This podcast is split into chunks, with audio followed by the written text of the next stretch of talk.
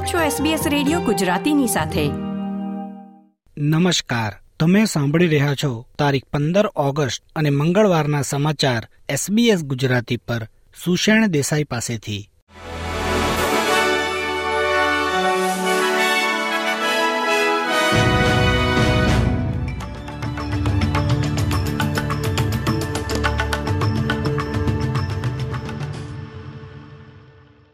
Malaysian એરલાઇન્સના વિમાનને, સાથી પેસેન્જરોને બોમ્બની અફવા વડે ડરાવી પાછું સિડની વાળવા માટે મજબૂર કરનાર વ્યક્તિની અટકાયત કરવામાં આવી છે.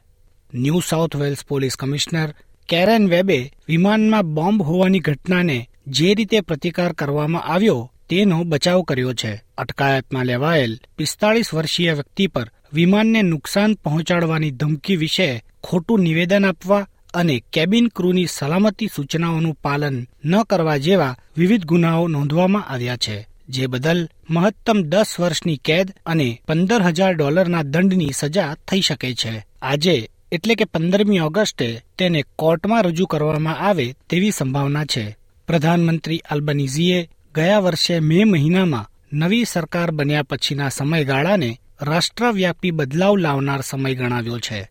ગુરુવારથી શરૂ થનારી લેબર પાર્ટીની રાષ્ટ્રીય પરિષદ માટેના લેખિત પ્રસ્તાવનામાં તેમણે કહ્યું કે રાષ્ટ્રીય ભ્રષ્ટાચાર વિરોધી આયોગ નવા રિન્યુએબલ એનર્જીના લક્ષ્યાંકો અને પેસિફિક પ્રદેશમાં સંબંધોમાં વધારા જેવી સિદ્ધિઓ બાદ તેઓ વધુ વિકાસ કરવા માંગે છે.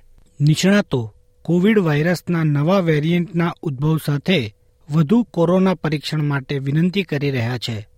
ઈ જી ડોટ ફાઇવ ઓમિક્રોનનો જ વેરિયન્ટ છે. અને તેના જેવી જ અસર કરે છે.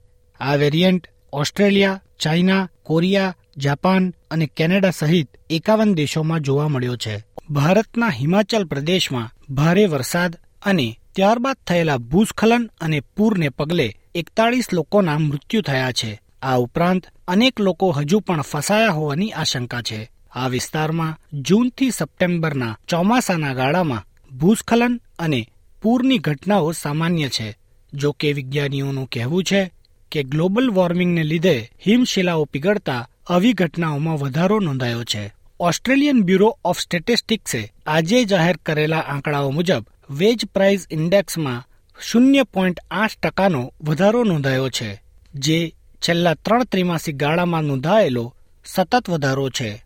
ત્રણ પોઈન્ટ સાહીઠ ટકાનો એન્યુઅલ વેજ ગ્રોથ આરબીએ અને મોટાભાગના અર્થશાસ્ત્રીઓના અનુમાન કરતા ઓછો છે. અર્થશાસ્ત્રીઓનું માનવું છે કે આ આંકડાને જોતા સપ્ટેમ્બરમાં વ્યાજના દરમાં વધારો થવાની શક્યતા ઓછી છે.